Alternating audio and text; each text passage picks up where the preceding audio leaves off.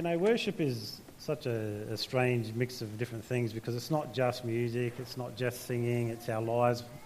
Hopefully, we all understand that, but that, that deepness of actually everything in my life belongs to God, not just my singing, obviously. Um, thank goodness it belongs to Him sometimes because no one else wants it. Um, but it's, it's like if we allow ourselves, like in a gathering like this, this gathering of His church, um, to just enter into that place it becomes a powerful prayer. Can you imagine, like, as you're singing that song, you know, Holy Spirit, you're welcome here, come flood this place, for the atmosphere.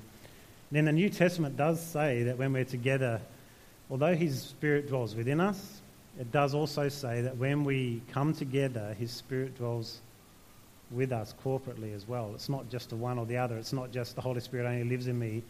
Of course, He's still everywhere in this world because the only way that anyone who is not saved can really understand that God loves them so much and He, he sent His Son Jesus to die for them is because the Holy Spirit reveals it to them. And, church, as we praise and worship, it's not really all about us. We know that. Like, you know, how often people will say, you know, it's not about, you know, me, me, me. And of course it's not, but there is a, there is a time when we're saying, God, you've given me this and I thank you for it there's times where we. Um, so they're sort of like songs of thanks and praise, you know. There's nothing wrong with that. You know, sometimes people get caught up in that, that thing of, oh, you know, but there's too much me in it. But, but isn't that what God wants? He says that we're meant to ask for what we need so that He can give it to us. It sounds so selfish, even in the Lord's Prayer, doesn't it say, give us today our daily bread? So we sometimes get caught up in the selfishness, oh, no, but we can't be so selfish. Come on. God is not limited. He's got so much for us. And, and when we cry out to Him, that's like a God, give me the things that I need to worship you better, to have you more holy in my life, to know you more. Give me those things. And, and so we have those sorts of praise and worship songs, what we call it. I guess they're not really worship, but they're a song of thanks and gratitude and, and actually petition, asking God. And as we sing that song at the end there, you know, Holy Spirit, you're welcome here, flood this place. We want Him here, don't we? Can it be a prayer? God, just envelop this place. Just thinking back, you know, where it talks about when that temple was dedicated in the Old Testament, how the presence of God was just so thick that the priests couldn't even stand up. That's just beautiful, isn't it? And thinking that we take part in that welcoming God because without us being engaged with God, He doesn't come. Why? Because the Bible says where we're gathered together in what? His name. Where we're saying, This is me to you, God. I'm here for you, God. I'm here in your name, Jesus. And then it says, and then he's, he's just there in the midst of us. He's, he's walking around, he's, he's moving and, and just touching people's hearts and lives. And so these songs we sing, you know, and sometimes we can even go, get caught up in the, oh, yes, but it's just a pattern. So what? Don't you get up every day and go to work for the same number of hours and come home? It's a pattern. Don't you eat dinner at night time every night? It's a pattern, but it means something. It's something you get, you're getting sustenance. And sometimes we can get so caught up even thinking that, you know, like, oh, you know, here we are, we got three songs and communion and this is, and a, yeah, okay, good. It's good to change it up sometimes, but that's not even the point. The point is, where's my heart in that? Where, where am I engaged in my worship of God when I come to church on a Sunday morning? Or this gathering of the church? Where am I in that? You know, like, am I sitting back critically trying to work out the order of service and maybe we should do that? Look, we're given a certain amount of time, and yes, there is things we go through. I guess you could call it rituals, traditions, whatever it is in a way. We don't want to be stuck in something as a tradition, but something only becomes a tradition when it becomes unreal in your life. That's when it becomes a tradition because it's done without the heart engaged in what God wants. That's when it becomes a tradition, not because you do it at the same time every day. In fact, the Bible talks often about people and it says, you know, and they went to pray as was the usual time that they prayed. And God came and visited them. What? But they did it every day at the same time. Wasn't it just a tradition? Why did God turn up? Because they were engaged. Their heart was engaged with God. It even talks about Jesus doing the same thing. As was his custom, he went to pray. As was his custom, he went to the temple. the synagogue. That was his custom. That's what he did all the time. But it, but it was like, I'm coming to my father's house, I'm coming into his presence. And there is absolutely nothing wrong with that at all. What is wrong is when we develop a wrong attitude towards God. That's what's wrong. When we take communion without our heart being engaged in what it is, that's what's wrong. And so God's, God's pulling us this year, I know He's pulling us into freedom. As a church, to be free, and sometimes we think that because things are a certain way, we're not free. That is so rubbish. We are free because Christ died for us and set us free, as Alison was doing communion this morning. Man, that was awesome. Just reading through Isaiah 53, and I'd just say go and read it and read it again. Just all the amazing things. You know, we thought it was what he'd done wrong. You know, he looked and, oh, Jesus, he's been a rebel. But no, it says he died for me. It was my transgressions, it was my sin. He died to give me health, uh, the chastisement of my peace. In other words, my mental torment was taken on the cross. All those things done for us because Jesus is so amazing. And God is so amazing as a father that he loved the world so much he had to send his son. The only way that we can be reconciled to him. And he's just good. You know, he's just good. Let's just pray. Father, I just thank you for your goodness today. Lord, you are incredible. You are a God who never fails. You never give up on us. You, your love is always towards us, Lord. No matter what we've done and how unfaithful we've been, you're a faithful God. And you give us every good and every perfect gift. Lord, this morning I just pray your Holy Spirit just touch us again. Love on us this morning, God, I pray. In Jesus' name, amen. All right. I don't know if you remember, we started a, a, few weeks ago looking at moving from slavery to success. Okay, so there's some different steps that we need to do it. And slavery is what we were looking at just a little bit the first time, and we're going to go and look at it in terms of what happened in Exodus, which is um, the second book in the Bible, which is the story of how the Israelites came out of Egypt. Now, Crazily enough, they went into Egypt not as slaves, but as friends, because Joseph, who um, was there and he was an Israelite, was raised to the second in charge in Egypt. And there was a famine in all of the world, basically, and Egypt had stored up grain because Joseph had interpreted some dreams of Pharaoh. And so they'd stored up grain, and everyone sort of came to them because that was the breadbasket of the world at the time. So they entered in as guests in the land. In fact, it was welcome because Joseph just loved his father and brothers and family and wanted them there, even though they'd done him wrong. But as time went by, they became settled in a place that they didn't actually own and where God did not promise them. So God's promise was to Abraham that I will take you to this land of promise and I will set you up, and, and from you the whole world will be blessed. From your seed, which is Jesus Christ, the whole world will be blessed and I'm leading you to that land. And, and what had happened is that they'd come out and left the land of promise. So, what I really wanted to sort of challenge us about today, and it could be maybe you've never even known God, maybe you've never given your life to Him, maybe you've never said, Jesus, I understand that you have freed me from sin. The first and worst part of slavery that you can ever have is that without Jesus Christ, we are slaves to sin. He has set us free from sin the number one thing that is done for us. But even as people who belong to Christ, we can still live a life that is not actually free. We're bound by different things. We're bound by circumstance. We're bound by situation, or we're just bound by our bad thinking and bad words. And we can't seem to get free. So, what I'm hoping is that over the next whatever time it takes, that we'll look at that. How do I actually get free? How do I become this person of significance? Where I move from slavery to survival to success to significance in my life. And maybe, hopefully, you might just move from slavery to significance. But you will notice in different areas of your life you have different victories, I guess you'd say. So, in my life, what I've found is that there's some areas where I've entered into this day, which is a day after Joshua of rest. This is a day of significance where I just know that I can rest in God and His completed work in that area. I don't even really need faith as what we would consider faith anymore because I'm actually living in it. It's just a rest of, yeah, God's in this. I just trust Him so completely and fully that, that now the yoke of this is gone from my life. And so today I just wanted to look at who is God to you?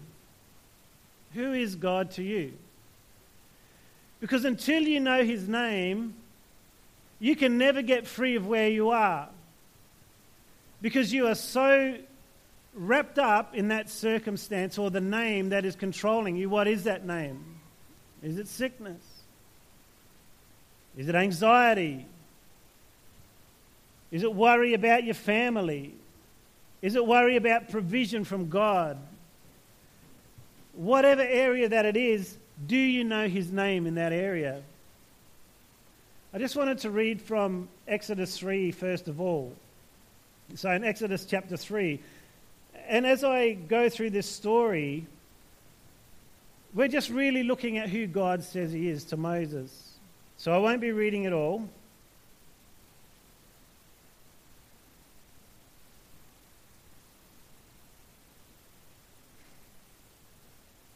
Moses was out in the wilderness.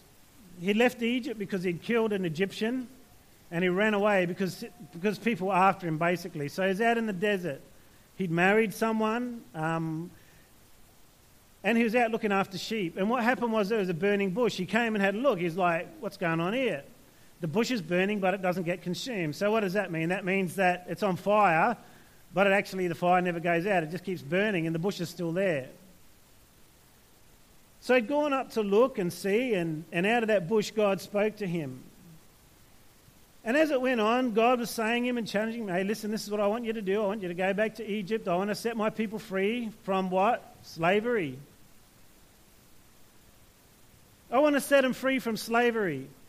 And of course, Moses was protesting against it because he wasn't that good at speaking, so he said. He wasn't that smart, yet he'd been raised in the courts of Pharaoh, taught with the best teachers. He knew their ways and everything like that, but he'd lost his confidence. Christians, we can lose our confidence in Christ when we forget who he is. We can forget what he's done, we can forget how he's worked in our life before, and even in one area of our life where we've had victory before we can fall back into a place where we are not trusting Him. We forget who He is. So in Exodus chapter 3, verse 13, but Moses protested. Who's he protesting to? God. If I go to the people of Israel and tell them, the God of your ancestors has sent me to you, they will ask me, What is his name? Then what should I tell them? So obviously, what has happened is over time, they've, they've gone from this place of guess, forgetting about the promise of God, the land that He's promised them, and they've actually even forgotten His name. So Moses is going, Well, who will I tell them has sent me? What does God say? God replied to Moses, I am who I am. Say this to the people of Israel I am, I am, not I am has sent, that's Dean down the back, has sent me to you. And this is a really big thing to think about. Now, we know that I am could mean I'm always. Okay, God is from the beginning to the end. He, he didn't actually have a beginning, He's always been, He's always existed. So it could be, yeah, I'm just here. But I want to challenge you in this way. That name, I am, is so open ended, isn't it? Who's the answer to my depression? I am. Who's the answer to my sickness? I am. Who's the answer to me feeling so troubled and having a bad marriage? I am. You see, God actually puts his hand up to every question you ask of who will deliver me. Who can do it? God. Why? Because he's the answer. Who's the answer? I am. But just because He's the answer doesn't mean we walk out of slavery. It doesn't mean that in that area of our life we are set free, but it is the first thing we need to do is start to go, Who is my answer? Because we can forget so easily that He is.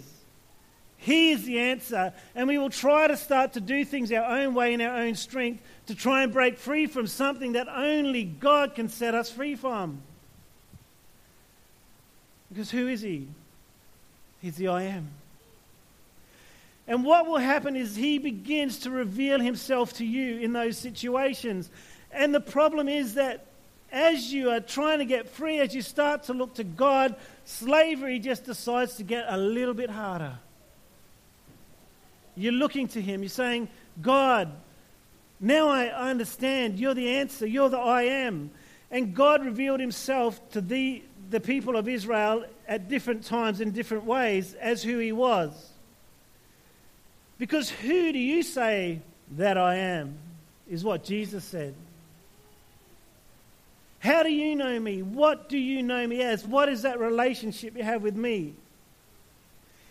God was revealed as Jehovah Jireh to Abraham in Genesis chapter 22, verse 14. Jehovah Jireh means you are God, my provider. This was when he took his son Isaac up the hill and he was going to sacrifice him to God. It was never going to happen because Abraham knew what God would do. He said, God, you are my provider. You are going to give me the way out of here. You are going to give me the things that I need. God is the I am, the provider, Jehovah Jireh. He is Jehovah Shalom. He is peace. And that's in Judges where God appeared to Gideon, and Gideon was worried about the future and what God was going to do. And then God revealed himself to him as peace. I am God, your peace. Do you need that God today? Do you need the I am that is peace? Because that is his name in that situation. You are God, my peace. If I come to you in this situation, I can get peace. If I live for you, if I start to follow you, I can step out of slavery in this area. But first, I need to know your name. Here's Jehovah Tsidkenu.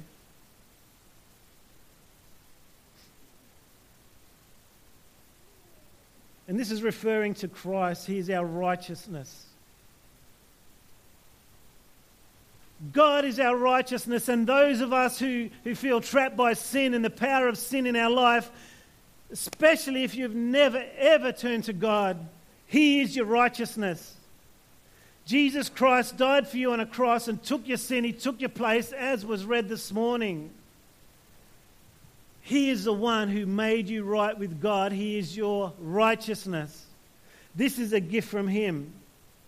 Jehovah Rapha, the Lord that heals us. God is God the healer. If you're sick, that's what you need. You need Him to heal you. And so God reveals himself to us in so many different ways, but the first thing we need to understand is that God is the deliverer. He's the one who wants to get you out. He is the one who gave you the way out, and he continues to give you the way out in every single area of your life. And then we turn to Christ. Because you see, we're living in this new covenant where, where we're now joined with Christ. Those of us who are Christians that are still slaves in different areas of our lives, there are some things that we can do to get out, which we're going to begin to look at next week. What is the voice of a slave say? What does the voice of someone surviving say? What does the voice of someone who's living in success say? And what does the voice of someone who's living in significance say? Our words are powerful. We're going to look at that next week. Because as you look at those things, you can start to identify in this area of my life, this is what I'm like. This is the words that I'm speaking that will show you so clearly hey, I'm a slave here. They will show you so clearly if you're living in just success, they will show you if you have moved to significance. Who did Jesus say he was? And this is where we get Jesus is God. This is where he's beginning to reveal himself, and it's in John. So, throughout the Gospel of John, this is some of the things that Jesus said about himself for us. First of all, he reveals himself as the God who always was. He was with God, he came from God, he did come down from heaven. Jesus answered, I tell you the truth, before Abraham was born, I am. What's he saying? He's the same as Jehovah. He's in that position. I am. Before Abraham was, I am. Let's listen what he said. Um, if you want the verses, I suppose I could put them in there, but just come up to me afterwards. Jesus replied, I am the bread of life.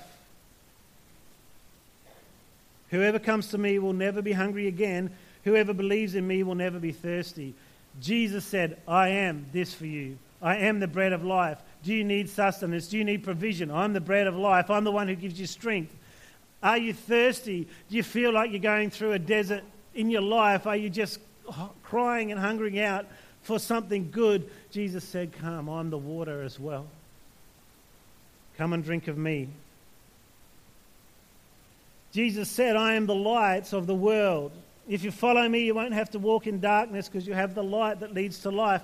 Jesus said, I am the light. If you follow him, you won't be living in darkness. Are you living in darkness now, wondering what your purpose is, wondering what the future is, wondering what God's call on your life is? Jesus said, I'm the light.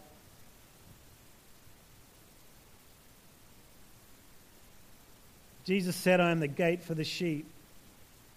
If you come through Jesus Christ, you will be saved and you will find good pasture. Jesus said, I'm the good shepherd. The good shepherd gives his life for the sheep. Jesus said, I am the resurrection and I am the life.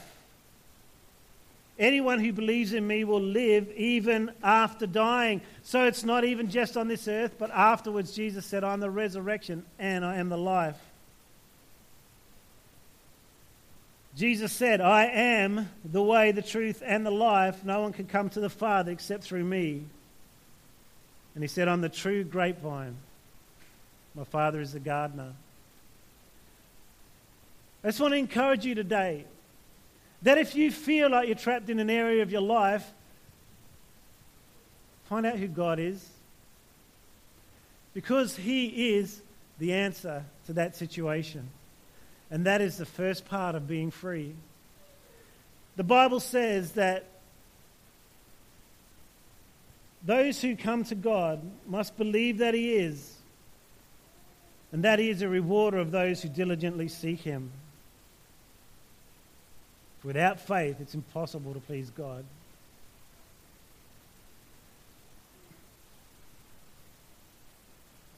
I'll give you that scripture. That's in Hebrews chapter 11. Actually, I'll just give you that whole chapter because it's amazing.